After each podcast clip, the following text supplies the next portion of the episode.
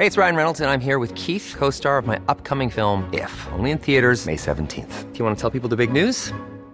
All right, I'll do. Sign up now and you'll get unlimited for $15 a month in six months of Paramount Plus Essential Plan on us. Mintmobile.com slash switch. Upfront payment of $45 equivalent to $15 per month. Unlimited over 40 gigabytes per month. Face lower speeds. Videos at 480p. Active Mint customers by 531.24 get six months of Paramount Plus Essential Plan. Auto renews after six months. Offer ends May 31st, 2024. Separate Paramount Plus registration required. Terms and conditions apply if rated PG.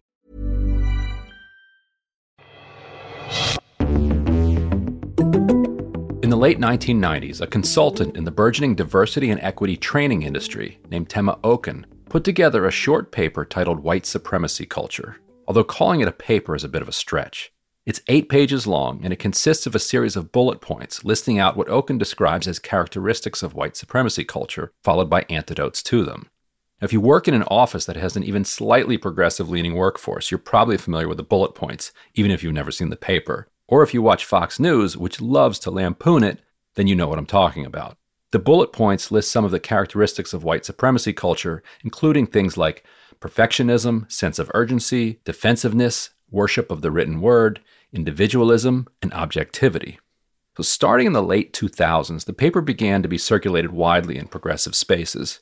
After George Floyd's murder, it was everywhere and it started to morph into something different, often wielded by employees during performance reviews or when pressed about a deadline, or it was otherwise weaponized in the internal battles that continue to engulf institutions, organizations, or even corporations around the country. Now, it took me a while to fully comprehend the impact of the paper, but trust me, it's been profound. Along the way, I heard from people who had reached out to Tema Okun pleading with her to clarify the document. In 2021, she did update and clarify it on a new website, though, as far as I can tell, nobody in the progressive world has noticed. For the first time, she's agreed to do an interview about the paper and its evolution. And she's doing so, she told me, because she feels a particular responsibility given her role in getting it out into the world. Tema Okun, welcome to Deconstructed. Thanks. I'm, I'm very happy to be here. So, really excited to have you on to talk about your paper and the way it's evolved uh, over the last couple of couple of decades, uh, and really evolved in the last uh, couple of years as it's as it's circulated so widely around uh, pro- progressive spaces, and I think probably even beyond progressive spaces. And so let's let's start at the beginning. So you you drafted this paper, and it's it's it's short, and I would encourage people to actually read it uh, because sometimes people hear paper and they think well, this is going to be 25 uh, really dense academic pages with a bunch of footnotes but no, it, it's it's a pre- it's a pretty short, digestible piece of work that you ma- that you put together in the late 1990s, and 1999. So you talk a little bit about how the how the how the idea came to you and what were you what you were doing at the time uh, when you produced it. Yeah, I, am happy to. And I, the context is really important, and I think gets lost sometimes when people uh, read the paper or use the paper or paper an article. So I at the time, I was about six years in working with a really beloved teacher and mentor named Kenneth Jones. And he and I were two of the co founders of a group called Change Work. And we were doing racial equity teaching and training with community based organizations all across the country, mostly at that time in the, in the Northwest, although I'm from the South. We did, had, have done a lot of work in the Southeast. Um, Kenneth died in 2004 way too soon. So I um I like to call his name and just and just say that. We, so we worked together for 12 years before he died. And at the time we we were when we were teaching, we were teaching about how racism and white supremacy operate so that people and organizations and communities could understand have a, a shared language and a shared history and a shared understanding shared framework for thinking about how to tackle it and so the the piece on white supremacy culture was part of this larger piece of work around trying to work with people and communities to understand how racism operates so that we'd have some tools to dismantle it. And and what happened was so it was not actually even drafted in, in the normal kind of way. What happened was that I was living in San Francisco that year. Kenneth and I were doing a lot of work in the Northwest in Portland. And I had just gone to a meeting, a couple things. I had just gone to a wonderful workshop by the People's Institute for Survival and Beyond. And I, I refer to them kind of as the grandparents of racial equity training, at least in my generation. They still exist. They still do great work out of New Orleans. And a wonderful trainer named Daniel Buford was did an incredible presentation on linguistic racism at, at the workshop. And I was captivated and listened hard to what he had to say. And I'd also been taking a workshop called the Challenging White Supremacy Workshop with a woman named Sharon Martinas. So these two influences and my work with Kenneth, all three things were were navigating my mind and body. And I went to some kind of meeting, and I don't remember any details of the meeting, but I went to a meeting and it was a very frustrating and horrible meeting. And I came home and I sat in front of the computer, and the article literally came through me onto the computer. It was not researched, it was not, I didn't sit down and and deliberate. It just came through me. And I've never had that experience with my writing before or since. And so I wrote it down and I, sh- I shared it with uh, Sharon and Daniel. Uh, Daniel felt that um, he wanted credit, which I was happy to give him for some of the pieces that that um, that I talked about. So I, I give him credit. And Sharon said to me that she felt I couldn't offer characteristics of white supremacy culture without offering anecdotes. So she's the reason why there are anecdotes in the piece. And then it's been shared with lots of people since. So at this point, in the revised edition, I don't actually feel it's it's mine in the traditional sense of the word. But the, the importance is that the the we, at that time this was before the internet, or as I like to joke, before Al Gore invented the internet, and so we had workbooks. We had paper workbooks, and it was it was part of a much larger workbook. And someone somewhere along the line, once the internet became more active, just took the workbook and posted pieces of it on the internet. So you hadn't even posted it. No, I never posted it. I never once posted right. it. I never ever expected it to be used, certainly out of context of the whole piece. So then it just started circulating, and um, it kind of started to have a life of its own. And then when George Floyd was murdered, it really started to have a life of its own, and started having a whole lot of use. And I had been thinking for a long time that it needed to be updated and revised, which it it, it very badly did need, need. And so I spent about a year working on revising it, and that's where the website came from. So the website is a much more nuanced um, version of the article. It introduces issues of class. It talks about Christian hegemony and capitalism, and so I, I, I really, I really urge people, if they're interested, to go and look at the website. It's very dense. I don't expect people to read it all at once, and and or to download the article. How did you realize that it was really increasing in circulation?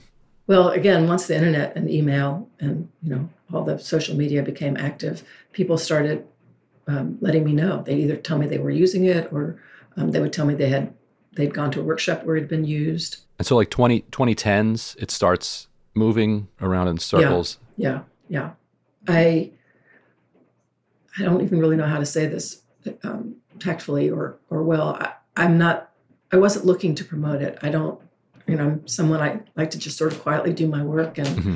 be about doing my work. And and I was happy if it was useful to people. And I was happy to hear that people were using it until it became clear to me that quite a few people were misusing it. Mm-hmm. And so now that's something that I've realized I have to take some responsibility for and start to talk about. So I'm beginning to think about ways to do that. And and how did you how did you realize that? And was that post George Floyd people started reaching out? Yeah. Well, I, I, have well, I have two stories, so maybe that will help.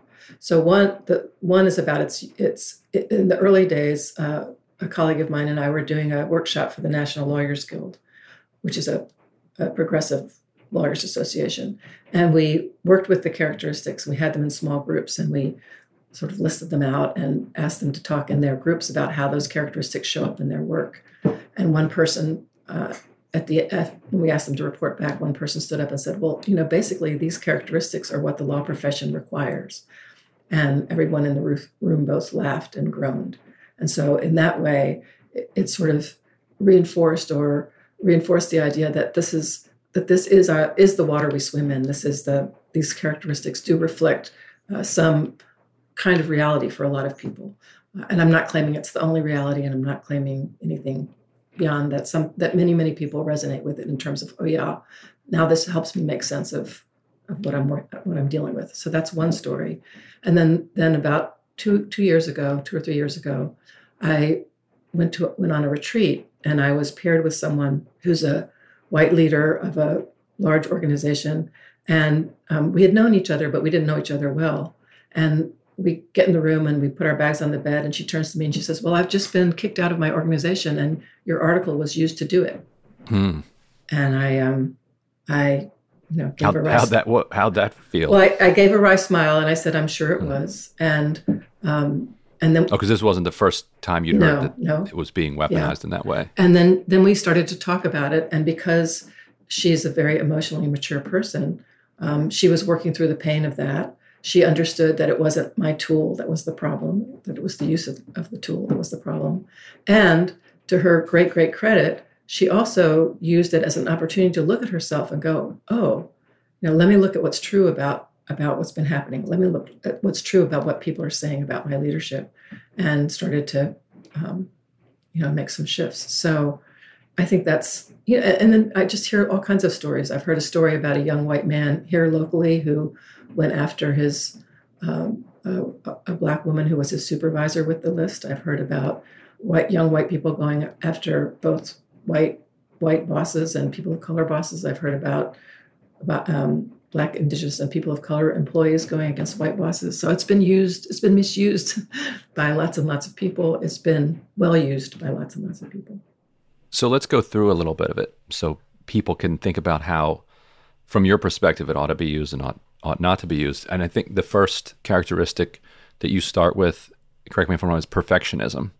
How have you seen perfectionism be kind of misused and weaponized, uh, and kind of you know you'll see that you'll see the right wing kind of lampoon some of these and say you know de- deadlines, perfectionism, urgency are all white supremacy characteristics. What so what what what do you mean, and what what should people kind of take from this? And we could we could just start with perfectionism, which you, you say perfectionism, one right way, paternalism, objectivity.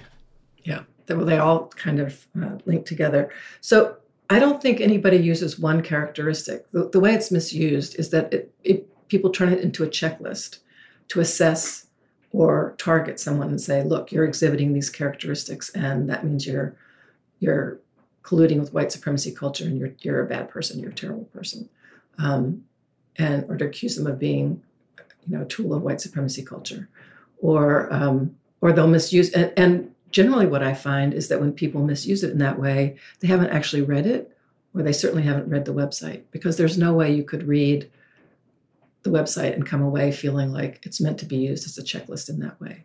So when I'm talking about perfectionism, I'm talking about, I'm not talking about excellence, and I'm not talking about hard work. I'm talking about, and so many people, um, and certainly a lot of uh, white people that I know really resonate with this idea that um, that there is this that there is this place to land that is perfect and my my and so it makes it just it destroys our ability to enjoy the process of whatever it is that we're doing it makes it much more difficult to collaborate with other people if we think there's one way to do it or we have to find the perfect way to do it. It begs the question who's deciding what perfect is?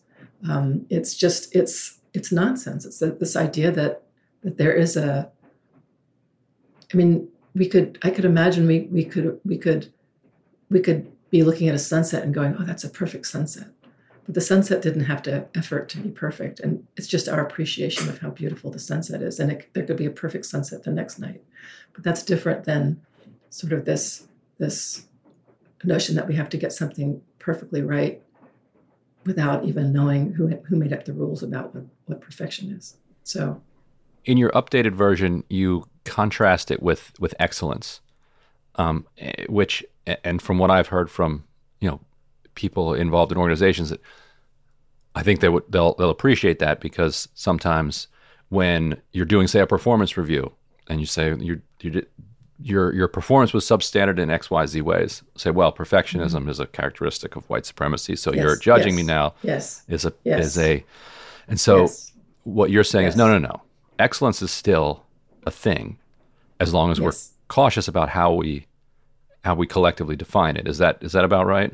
I think that's very right, and I, I think it's it's I I aspire to be excellent, and I, I you know most of the people I I'm around, I'm fortunate to be around, are aspire to be excellent, but usually and usually we are having conversations about what that even means. Um, and usually we're also having conversations about giving ourselves a lot of grace when we make mistakes, because making mistakes is the only way to even aspire to, to being excellent um, or to doing to doing what we consider a good job, because we learn so much through our mistakes. And I think um, so. Yeah, I think that's all of a piece. You made me think about another way. So there's another misuse is the worship of the written word and I've heard of examples. Mm-hmm. Yeah, yeah, we can jump to that one. Yeah, say, oh, you're yeah. making me write down, making me account for myself at my job and write a report of my what I've done, and that's worship of the written word. I mean, that's just absurd. That's not what worship of the written word means at all. And again, it just lets me know that people haven't actually read the website or read the article, don't understand what I'm saying, and are. But here's the thing: I think if people are trying to get around being responsible for themselves or doing hard work or or living up to some agreed standard of excellence. If it's not this tool, they'll find another one. You know, I don't. That, that's my that's my feeling about it. Yeah.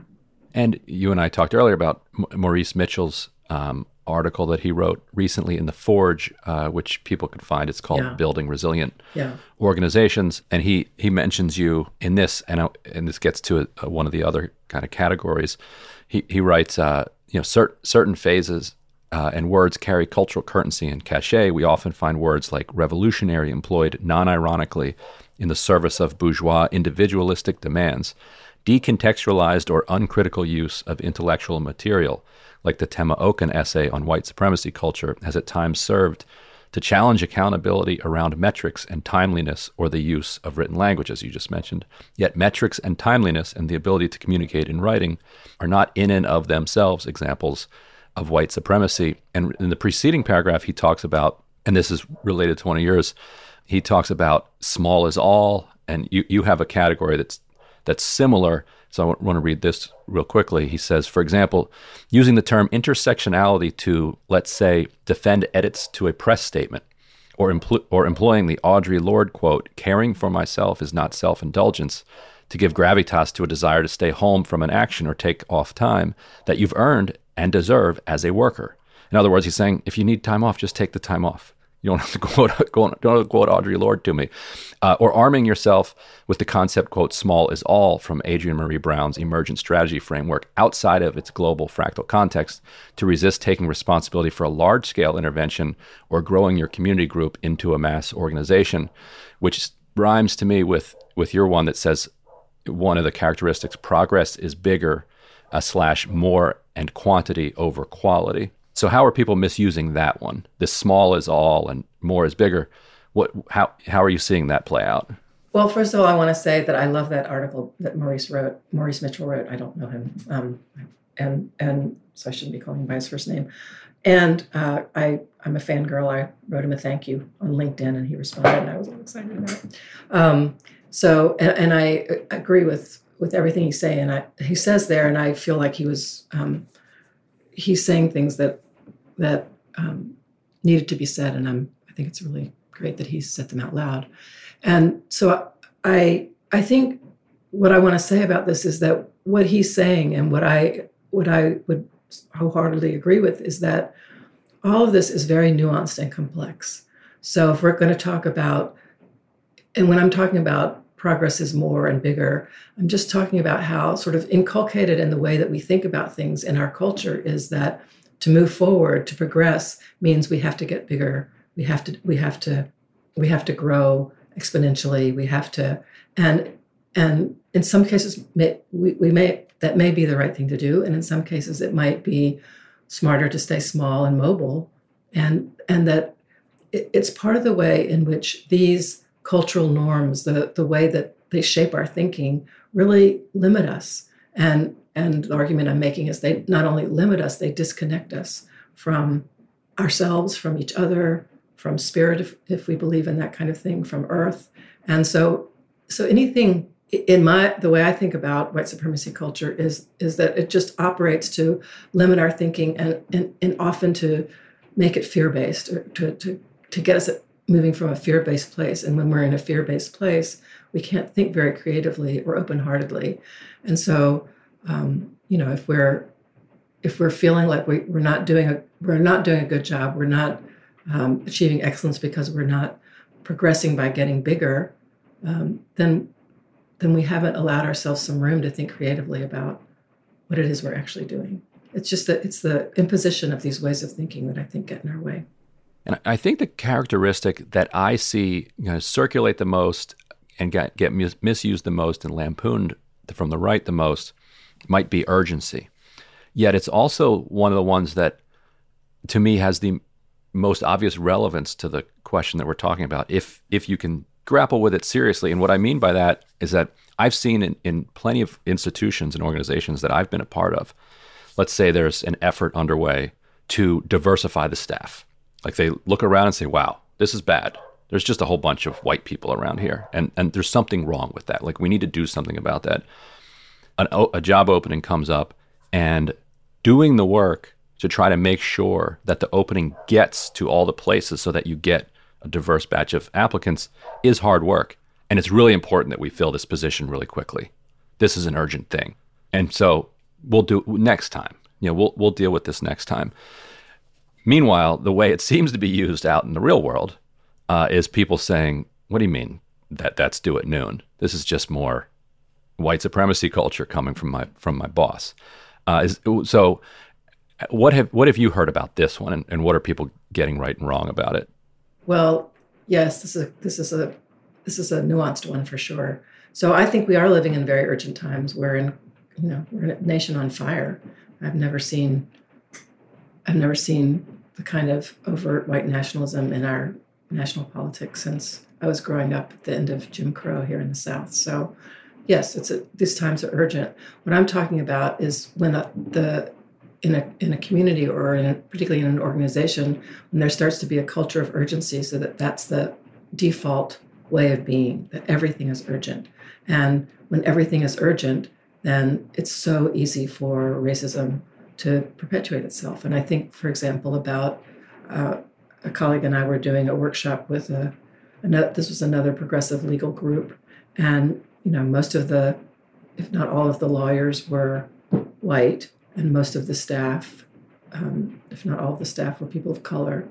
And we had just spent the morning talking about the ways that decisions were made in the organization and how the people of color in the organization felt like they were excluded from decisions that were affecting their work and um, and that were affecting the effective that were affecting how effective the organization was in the community because in many cases the organization was doing work in the communities where people of color lived, not where the white lawyers lived. And in the middle of this of all of this, there was a phone call about something that had just happened, and I don't even remember what it was. It might have been uh, an arrest of a black activist or, or some kind of, of uh, emergency came up. And in that moment, while we were at the workshop discussing this very thing, all of the lawyers gathered in a circle and started talking over each other, trying to figure out what to do. Um, the people of color were standing in a circle behind them, all of them deeply invested in what was happening, but having absolutely no voice. And when we as facilitators tried to say, can we take a pause and just sit down together and figure out what we're going to do in a way that, that meets this dynamic that we've just been talking about, the answer was, no, we don't have time. We can't, we can't possibly do that. We can't have time. No, no, no.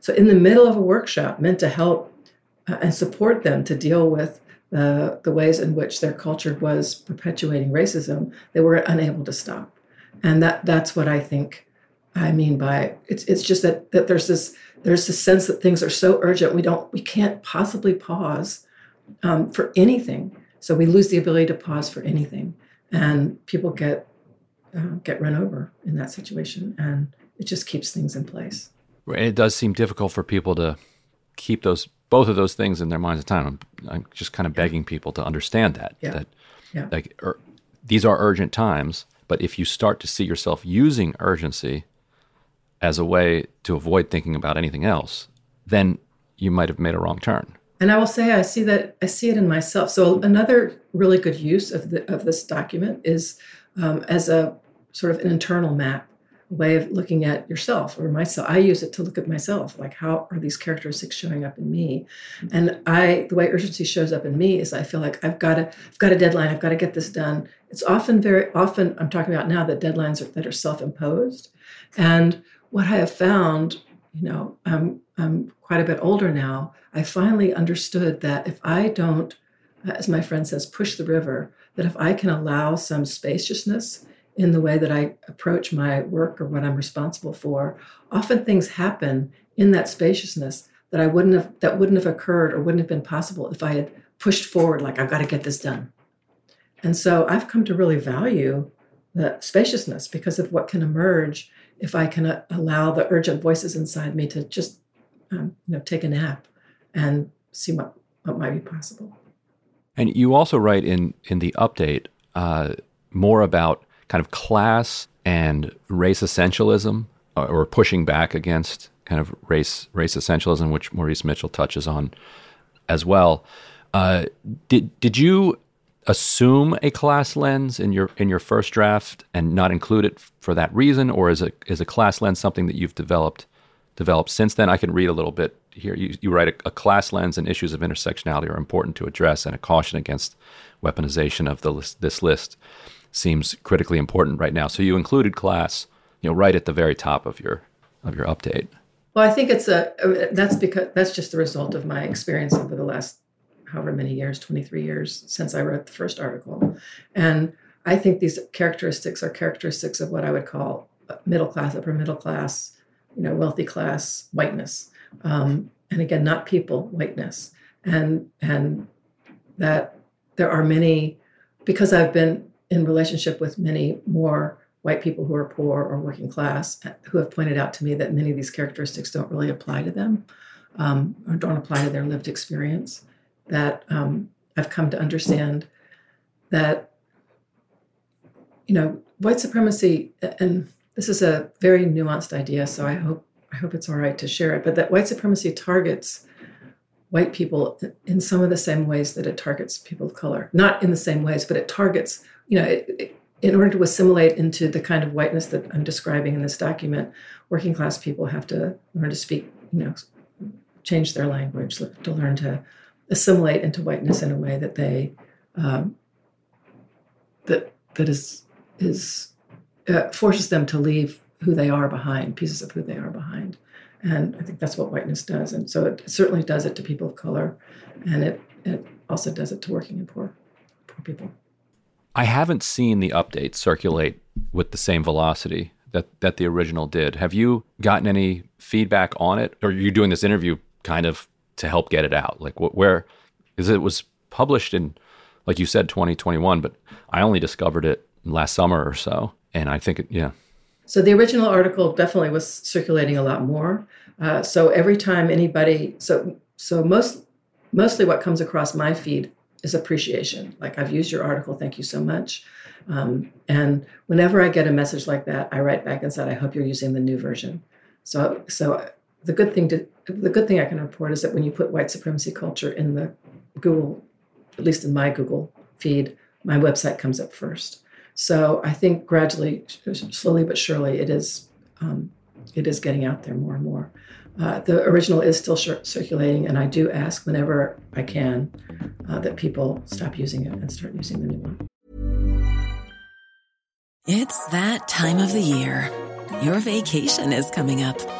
You can already hear the beach waves, feel the warm breeze, relax, and think about work. You really, really want it all to work out while you're away. Monday.com gives you and the team that peace of mind. When all work is on one platform and everyone's in sync, things just flow wherever you are. Tap the banner to go to Monday.com. Many of us have those stubborn pounds that seem impossible to lose, no matter how good we eat or how hard we work out. My solution is plush PlushCare PlushCare is a leading telehealth provider with doctors who are there for you day and night to partner with you in your weight loss journey. They can prescribe FDA-approved weight loss medications like Wegovy and Zepbound for those who qualify. Plus, they accept most insurance plans. To get started, visit plushcare.com slash weight loss. That's plushcare.com slash weight loss.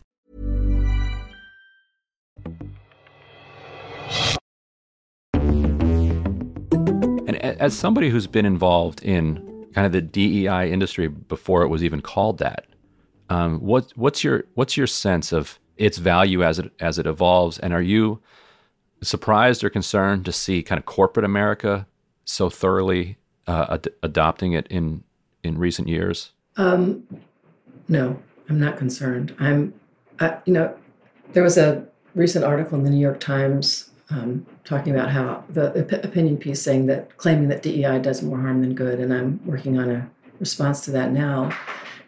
I, my position is that there are multiple ways for us as a nation, for those of us who care about racial justice, there are multiple ways to work towards it. And the way I do it is one way, and um, the way you do it is another way. And I don't, I think there was a time in my life when I was much younger when I felt I had the right way and I felt people had to do things my way. I don't believe that anymore. And so I don't, I also don't feel like I have any certainty about how the transformational shifts we need to make as a nation are going to happen. So I, um, I do my work and I celebrate the work that other people do. I, I do, I mean, I do share concern. What I the the thing I agreed with the author about is that I don't think shame and blame is a good way is a good way to lead this work. Um, I think shame. I what I'm saying in my in my response is that shame and blame are inevitable feelings, particularly for white people, because once we confront our history, we ha- we're going to feel shame and we're going to feel blamed, and and that's just part of it. And that the, the the cleverness of white supremacy and white supremacy culture is that defensiveness against understanding it is built into it. So defensiveness is going to come up. Any DEI practitioner with any kind of experience is going to have to address defensiveness. That's just part of that's part of the work. So there there any implication that we can do this work without making white people defensive is just um, uninformed. I guess what I mean by yeah, I guess what I mean by concerned about corporate America adopting is that you see more and more reports of, first of all, and probably the most obviously concerning would be corporate corporations wielding it against union drives. Yes, yes. like explicitly, right, right. and and like you tactically using it in that way. But then second, oftentimes when they're bringing in DEI consultants, it's because they had a a real problem in the workplace. Yes, and yeah. the criticism would be this is they're they're just papering over this problem. Look, what do you want from us? We hired these consultants. You know, we gave you a half day, we gave you a day, you know, to talk about your feelings about white supremacy culture now, now move on. We don't need any structural reforms. We don't need any regulations. We definitely don't need the EEOC yeah. coming in here and looking around. Yeah. Uh, so just everybody move on. We're good. So that, I guess that's what I mean about uh, if it becomes kind of cover uh, for the thing that it's trying to dismantle. Well, it absolutely does. There's no question about it. And and I think that again, it's the nature of this culture and how this culture um, is so adaptive and figures out ways to to to do this. I for 6 years or 7 years I worked at a prestigious university in something called the Teaching for Equity Fellows program. And I understood that I was providing cover for the university that was sort of half-heartedly committed to this program and every year we didn't know if we would uh, be refunded uh, from a uni- from a private university that has more money than God and you know I, I I uh, I understood that that the university could use us when convenient to say, look, look at what we're doing. At the same time, in that program, I came in touch with literally hundreds of faculty who were either interested in figuring out how to teach do, do teach better about race, class, and gender, or do a better job of serving all of the students in their classrooms. And in that experience, um, had you know had some of the most had some very deep and wonderful and graceful and hard and challenging conversations and aha moments and uh, I think one of the one of the great gifts of that program was that these were all faculty who cared about students and cared about teaching across disciplines and just the power of being in a room with other people who cared about it too. And that's what I mean by saying there's there's change happening at different levels that that we can't even know or see. And so you know, looking at the outside, should I have been quote unquote pimping for the university? No, I, I don't want to do that. But and while I was there, I think I was able to, and I am not taking credit so much just saying, as a group, as a community, we were able to really um, understand some things, do some things differently, try some things, uh, better serve students, better serve ourselves. So I, I think that we're, we're in the dilemma. We're in this dilemma of um, being in this culture, operating in the constraints of this culture. Another criticism of DEI is that a lot of people hang out at DEI shingle who have very little experience. Um, and it is becoming a DEI industrial complex, you know, with all the problems that, that that brings. But I kind of wonder what's the alternative? Are we not to address it at all? I mean, if we can't address it right, do we not address it? You know, this is this is 400 years in the making, and and it's one of the reasons I'm so annoyed at the Times for giving space to this to this opinion. It's like 400 years in the making, and it's so easy to criticize those of us who are who are doing incredibly challenging work to try and bring light to what this is, you know, how racism and white supremacy operate and how it's it's impacting all of us and how it's harming all of us and how it's toxic to all of us. So um, I just think I try and I try and and take the attitude that that the, the more more things people are trying, the better. The more of us in in the in the fight, the better. Uh, the more wisdom and ways of doing things people bring, the better. And along the way, yeah, it's going to be messy, and people are going to go after each other. And um, you know, part of part of the reason for for my being here today is just to say to those people who are misusing my work, please stop. Just don't. Just don't. You know, it's not it's not meant to to be used to target people. That's not what it's meant for. It's meant to bring people together to talk about how we're getting in our own way and what we can do differently. So. One of the other things that you mentioned uh, in, in the update is that the original version uh, that that circulated, and because you didn't post it yourself, it, it, just kind of started circulating on its own. The original version uh, had your mentor Kenneth Jones listed as a as a co-author, and and you write uh, you write here that he later said, no, no, no, I, like I don't I don't actually want my name on this work. And you guys argued. You said, well, you you influenced it so much, you should be. And he said, no, I don't want to be on there. So you you took him off.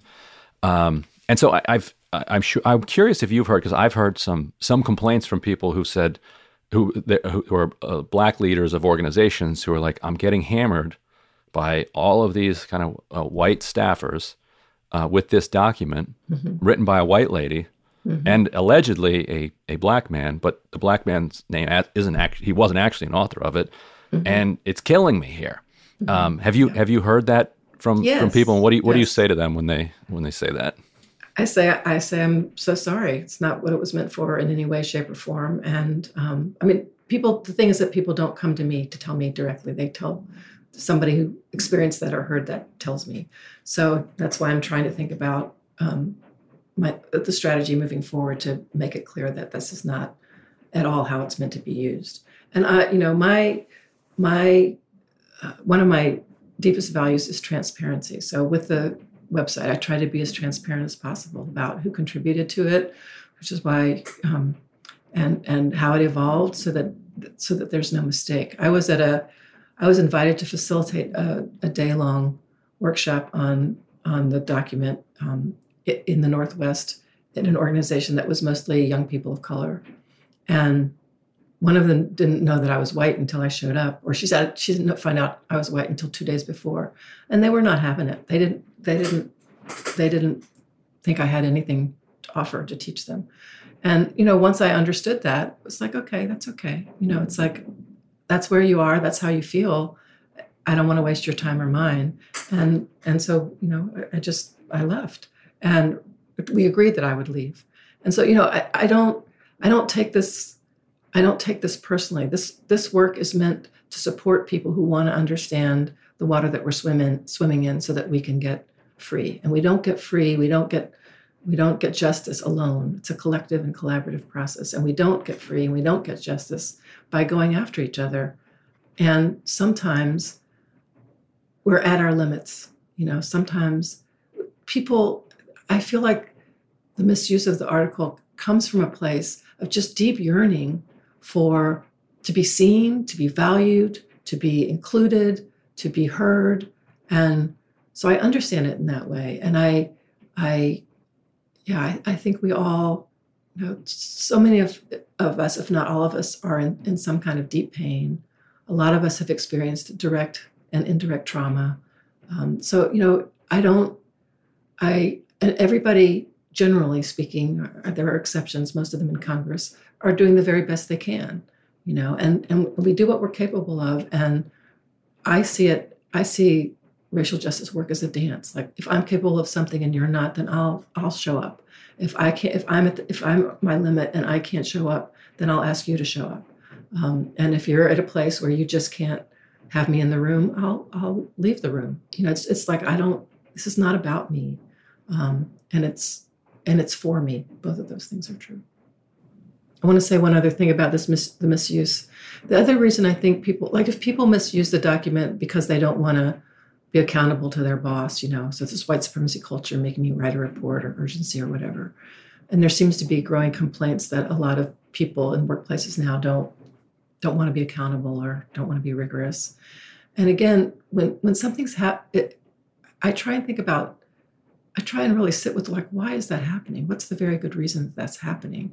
And we're we're in, we're in such destabilized times, and we have so little support or so little role modeling for what it means to to show up at work and work collaboratively and have each other's backs and it's you know i think individualism is running rampant and authoritarianism is running rampant and you know um, having a media presence is running rampant it's like where uh, our ability to to rest in collective values is really challenged right now so um, yeah, I just I I don't want people to misuse the article. I try and understand why they are doing so when they do, and try and encourage them to to think about how much more fun and joyful it is to use tools like this as a way to understand who we are and how we can be with each other in in what I call fierce love.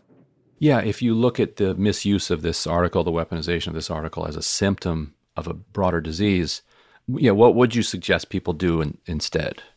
Well, I mean, I first of all, I think the the one page that people I would love to direct people's attention to on the website is the racial equity principles page. So it's ten principles that were collectively uh, derived over a decade of work with colleagues that we have found really work in trying to tackle racism and white supremacy and trying to build racial equity and justice. And so I would I would point people there. It's, it's things like think like an organizer, think collectively, uh, act collectively, use transparency, be transparent, uh, choose love over fear.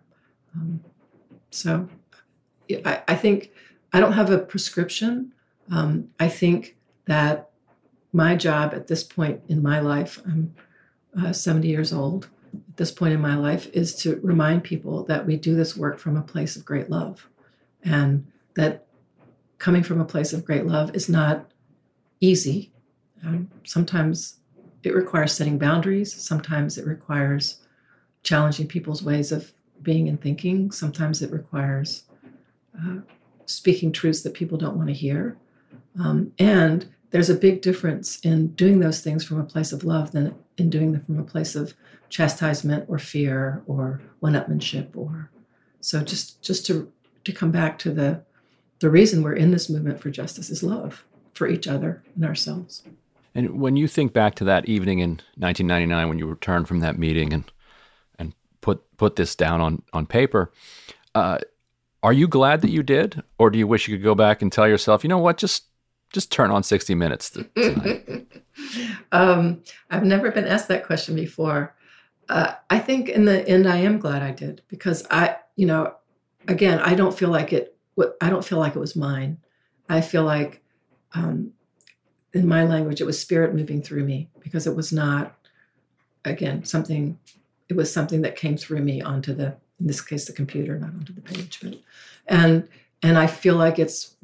I have gotten so much. Um, I have had so many people talk about what a transformation it has made possible in their own lives. It's, it's sort of like being being able to see something that helps it helps you make sense of why you're so ill at ease or why you um, why your the voices in your head are so hateful um, you know it just so i think in the end um, because anything i write or anything you write or any any tool that anybody makes can be you know a hammer can be used to hammer a nail it can also be used to, you know for violent purposes so it's it's not um, it's part of my job as a community of people to to support us to use the tools that we have well. And I am, in the end, glad that I was able to offer a tool that I think has some use. And it's not, it's certainly not, it's a small, small, small piece. So many people have written about white supremacy and white supremacy culture, both before and after me. There's such a plethora of incredible resources now that this does not in any way need to be or ever should be that anything but a small contribution. I guess I just want to reiterate at the end that the misuse of the article for me is it's quite heartbreaking. And I never meant it to be used that way. And if you are listening to this and are using it in that way, please, please stop. Um, and and come back to the website, read the whole website, and see see how you can pull from it in a way to support your own development or to make it a collective or collaborative enterprise to understand how to build the culture that you want, the culture that we want, so that we can all thrive and be in loving community with each other. And that website is the, the address is whitesupremacyculture.info. Uh, for, for people who want to go search it, you can, probably, you can probably just Google it and find it find it quite easily. Uh, Tema Okun, um, thanks so much for joining me. I really appreciate this. Well, thank you for having me. That was Tema Okun, and that's our show. Deconstructed is a production of First Look Media and The Intercept. Our producer is Jose Olivares. Our supervising producer is Laura Flynn. The show was mixed by William Stanton. Our theme music was composed by Bart Warshaw. Roger Hodge is The Intercept's editor in chief. And I'm Ryan Grim, DC Bureau Chief of The Intercept. If you'd like to support our work, go to theintercept.com slash give. And if you haven't already, please subscribe to the show so you can hear it every week. And please go and leave us a rating or a review. It helps people find the show. If you want to give us additional feedback, email us at podcasts at theintercept.com. Thanks so much. See you soon.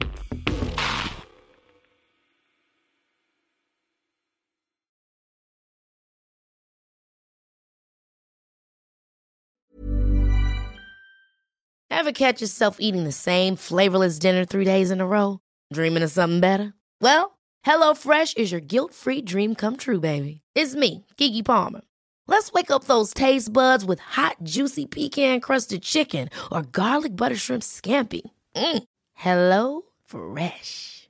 Stop dreaming of all the delicious possibilities and dig in at HelloFresh.com. Let's get this dinner party started.